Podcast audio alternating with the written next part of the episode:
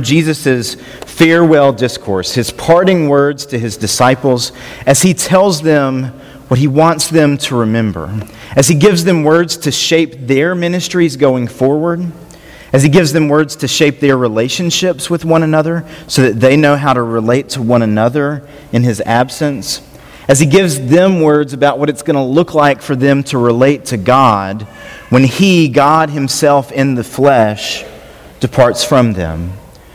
He wants them to know that they're not going to be alone, that he's sending the Spirit to be with them and that as the Spirit is with them, the Spirit will do for them the things that Jesus has already been doing for them. The Spirit will provide them the nourishment, the sustenance, the life that they need. The Spirit will, by the Spirit's power, enable them to do even greater things than Jesus has done as they continue the ministry of His gospel. So Jesus is continuing in speaking to them about who he is and who they are and who they are called to be by the power of the Spirit in his absence. And he shifts to a metaphor that we're going to read together this morning. We're going to read uh, John chapter 15, verses 1 through 11. Hear this word I'm the true vine, and my Father is the vine grower. He removes every branch in me that bears no fruit. Every branch that bears fruit, he prunes to make it bear more fruit. You have already been cleansed by the word that I have spoken to you. Abide in me as I abide in you, just as the branch cannot bear fruit by itself unless it abides in the vine, neither can you unless you abide in me. I am the vine, you are the branches. Those who abide in me and I in them bear much fruit, because apart from me, you can do nothing. Whoever does not abide in me is thrown away like a branch and withers. Such branches are gathered, thrown into the fire, and burned. If you abide in me and my words abide in you, ask for whatever you wish, and it will be done for you. My Father is glorified by this, that you bear much fruit and become my disciples. As the Father has loved me, so I have loved you. Abide in my love. If you keep my commandments, you will abide in my love, just as I have kept my Father's commandments and abide in his love. I have said these things to you so that my joy may be in you and that your joy may be complete. The word of God for us, the people of God. Thanks be to God. Let's pray. May the words of my mouth and the meditations of each of our hearts find acceptance in your sight, Almighty Father, for you are our strength and our Redeemer. Amen. So, in the previous chapter, Jesus has told the disciples both that He is their way and truth and life. No one comes to the Father except through Him, and also that He won't leave them alone, that He will send the Spirit to abide with them. We hear these things and we hear them as kind of theological abstractions, that these things don't have that much impact on our life until we get to this last verse that Jesus says today.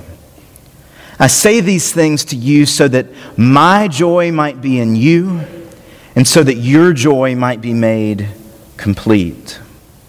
You see, many people in the world who aren't a part of the church, they think that Christians are just sticks in the mud, always trying to follow rules, always trying to please a very angry God, that they never know how to have any fun at all. Billy Joel, one of my favorite musicians, I grew up listening to him and my mom's Oldsmobile as we, uh, after we finally got a CD player in the car. One of his lines is, I'd rather laugh with the sinners than cry with the saints. There's this sense that that's what the church is just mournful, sad, boring, never any kind of fun kind of life. And what Jesus is telling us today is that in Him is where we find complete joy. That those saints who might find themselves crying today are finding more joy in their lives than ever will be found in empty laughter and pursuits. Jesus says that he wants you to have complete joy. Who wouldn't want that?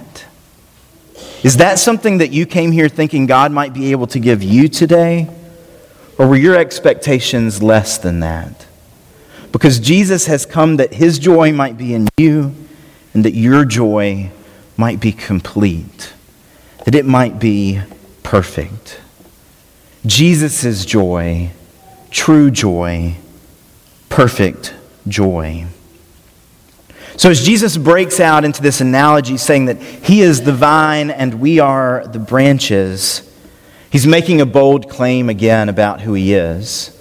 You shouldn't be surprised that he's making it. He's been making bold claims about who he is from the very beginning of the gospel, and John the Baptist has been saying it about him before that, and the gospel writer John has been telling us even before that Jesus is the Word of God made flesh. But here, Jesus gives us something new. As Jesus calls himself the vine, he's calling to mind passages of the Old Testament where Israel is named as the vine, where Israel is named as the people of God that God tends. I want you to hear these words from uh, Psalm 80, verse 8.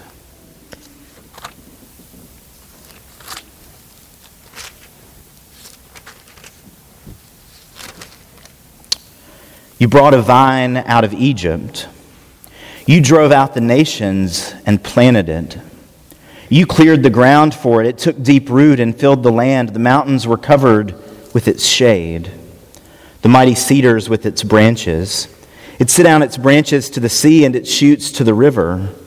Why then have you broken down its walls so that all who pass along the way pluck its fruit? The boar from the forest ravages it, and all that move in the field feed on it. Turn again, O God of hosts, look down from heaven and see. Have regard for this vine the stock that your right hand planted.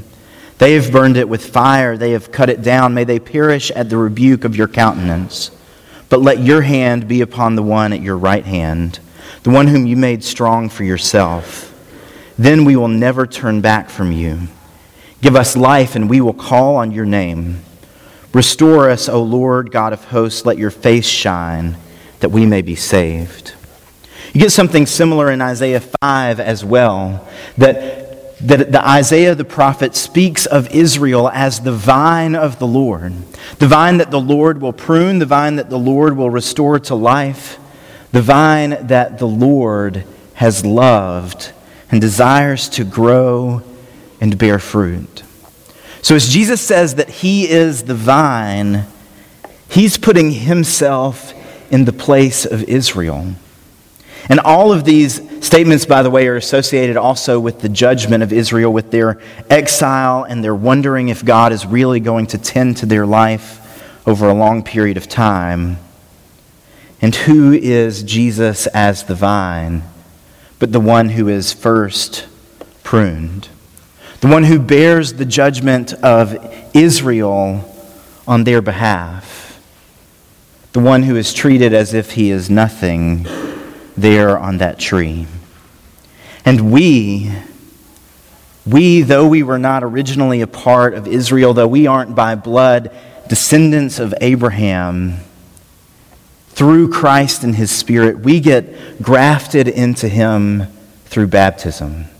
The Spirit that can do all things brings us into the one who is the promise of the ages and gives us life. From the vine comes nutrients, from the vine comes water, from the vine comes everything but light that the branches need to grow and to produce good fruit. Everything depends on them being connected to the vine. The branches themselves are worthless. If you cut them off, they'll die, they'll wither up. Not even the sun is enough to make them bear fruit if they're not connected to the vine. So we, those who are grafted in through baptism to the vine of Israel, which is Jesus himself, we abide in Christ. Abide is a word that we don't use a whole lot. Sometimes we think it means simply something like live, but the word here is the same word that was used for uh, the dwelling places that Jesus promised the disciples where he's going. It means to remain, to dwell, to stay in it. It's not just to live or to have life or something like that. There's a sense of continuation now and forever. Abide, stay, remain. And Jesus gives us pretty simple instructions for what it looks like to abide in Him.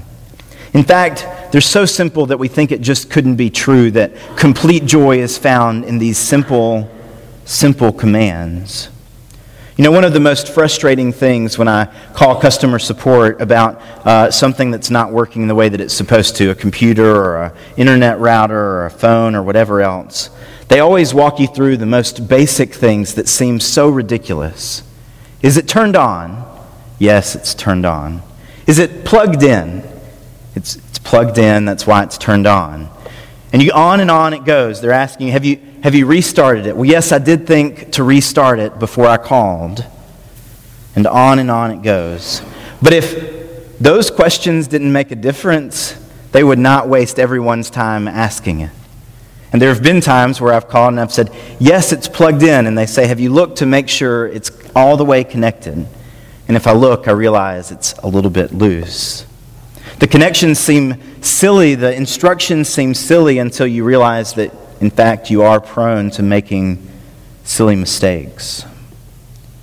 As Jesus gives us these simple commandments to abide in Him, we think it couldn't possibly be that simple. And so we try to make it more complex. We try to say there must be more to finding complete joy than what Jesus gives us here, but it's not. He gives us everything that we need. Abide in my love by keeping my commandments. And what are his commandments? To love God.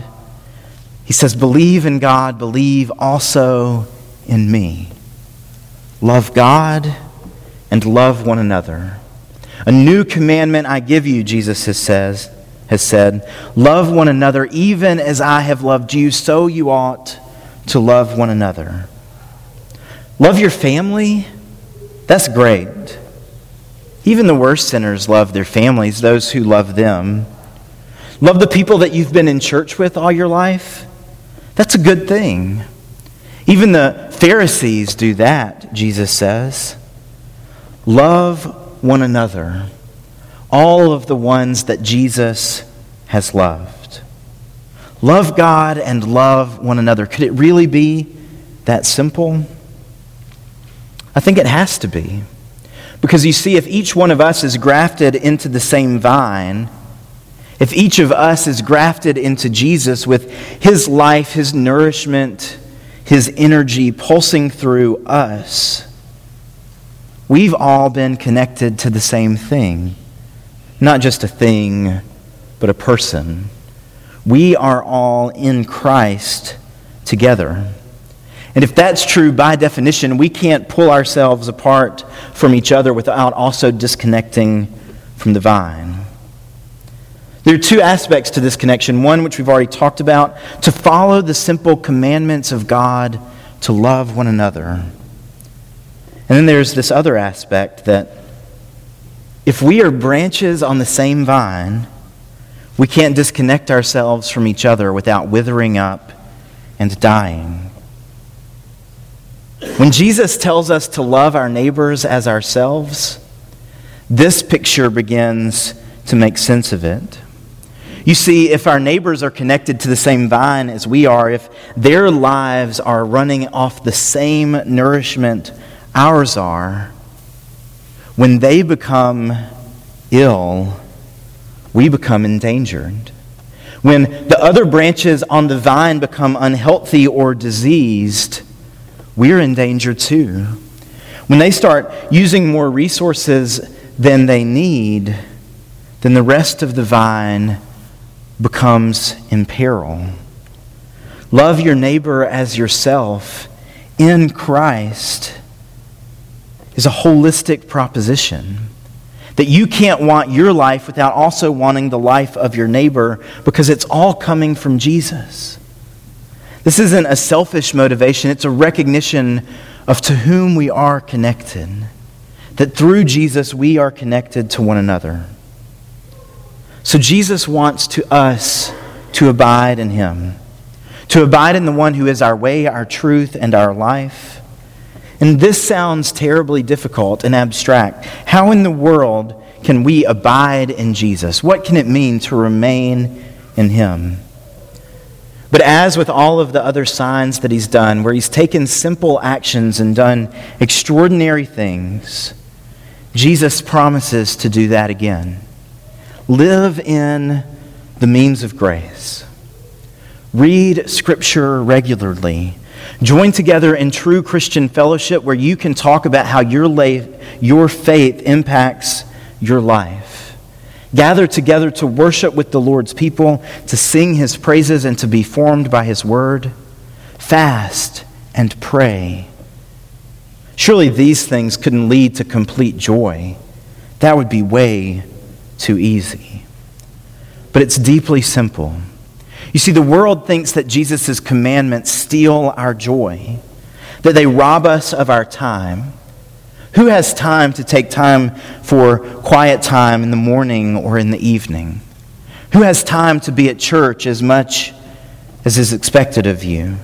Do you know all the things that we have to do? All of the things that we really enjoy doing? There's golf, there's hunting, there's sports to watch and sports to play. There's TV to watch, books to read, people to spend time with. All of the things that we love to do. Why would we do these things that don't bring us any joy? You see, we don't trust that Jesus really knows the way for us to find his joy for us to find complete joy. We'd rather trust our own inclinations. We'd rather find it ourselves, even though time and time again those things have proven to us to be empty. We've invested our life in shoots that grow out from us as the branches that do not produce fruit. We produce growths, in fact, that prevent our fruit that sends our energy in the wrong direction and as a vine is inclined to do, grow in on ourselves, where the things that we've been investing keep the light from getting to what would produce fruit. And we need to be pruned. We need God to come and identify the idols and the sin in our lives that pulls us away from God, that lets us think that we can find joy somewhere else, and to draw us back to the simplicity of the faith that Jesus invites us to. To love God with our heart, soul, mind, and strength, not only in word, but in action, and to love our neighbors as ourselves, not only in word, but in action. So, part of what Jesus is saying as we are connected to Him is that we are going to be pruned. That the vine dresser is going to come in and identify those growths which are not going to bear fruit and he's going to cut them off so that what we are about, bearing the fruit of the Spirit, can be the only thing that we're about. The Father is going to prune the vine, even the best branches on the vine, so that they can produce more and more fruit. And the fruit that God wants us to bear is not, as we might first think, conversions. The fruit of discipleship is not first convincing other people to love Jesus. The fruit of the Spirit that is in us as we are connected to Jesus is love, joy, peace, patience, kindness, goodness, faithfulness, gentleness, and self control. The fruit of the Spirit is joy, complete joy in Christ. Sometimes we think that if we're going to bear fruit, we have to convince people to follow Jesus as we are. And we lose sight of the way that God's fruit is simple in us. These dispositions, I'm going to say them again love, joy, peace, patience, kindness, goodness, faithfulness, gentleness, self control. Are these, are, are these the fruits that abiding in Jesus is producing in you? Is this the fruit of the Spirit in you? Because when others see that fruit in you, they are going to want to abide in Christ too. When they see the joy that you have found in Christ, they will want it. And they will plead with the vine dresser to graft them in also. Fruit, simple fruit, is how we glorify the Father. It's what He's working on all along. This is what He wants to see in us the fruit of the Spirit bursting forth from our lives as we abide in Jesus. Jesus wants to put us in a posture so that we can bear fruit. The last thing I want to point out today is that as Jesus describes himself as a vine and us as the branches, if you've ever looked at a grapevine, it's not always clear which is the vine and which is the branches. Where does the vine stop and the branch begin? Certainly there are breakoffs, but some of those breakoffs have further breakoffs, and on and on it goes. It's hard to say where the vine is and where the branches are. And as we are grafted into the vine and abide in him, we begin to look so much like the vine that you can't tell the difference. We begin to look so much like Jesus, who has already loved us, that his love is flowing through us in such a way that we are completely a part of him. Last week he said it this way I will be in you, and you will be in me, and we will be in the Father. Are you abiding in Jesus? Is that the primary source of your joy, the primary source of your love, the primary source of your satisfaction, where you know that your life comes from?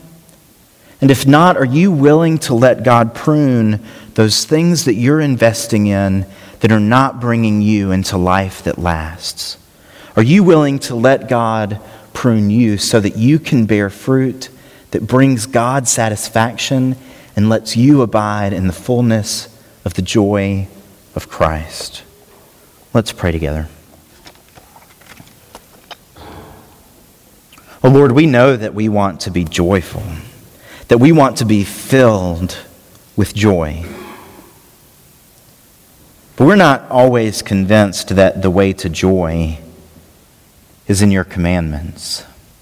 We're not always convinced that the way to joy is abiding in you and offering to you our hearts and our souls and our minds and our strength. We're not always sure that loving our neighbor is going to pay off. We're not sure that it's going to make the difference that we want or give us the satisfaction that we desire. But as your people, we trust your word. And so we covenant with you as you have already covenanted with us to abide in you, to remain in you, to find our life our joy, our hope in you. And as we do that, to watch the beautiful fruit that you bear in our lives as you make us more and more like you. This we pray in your name. Amen.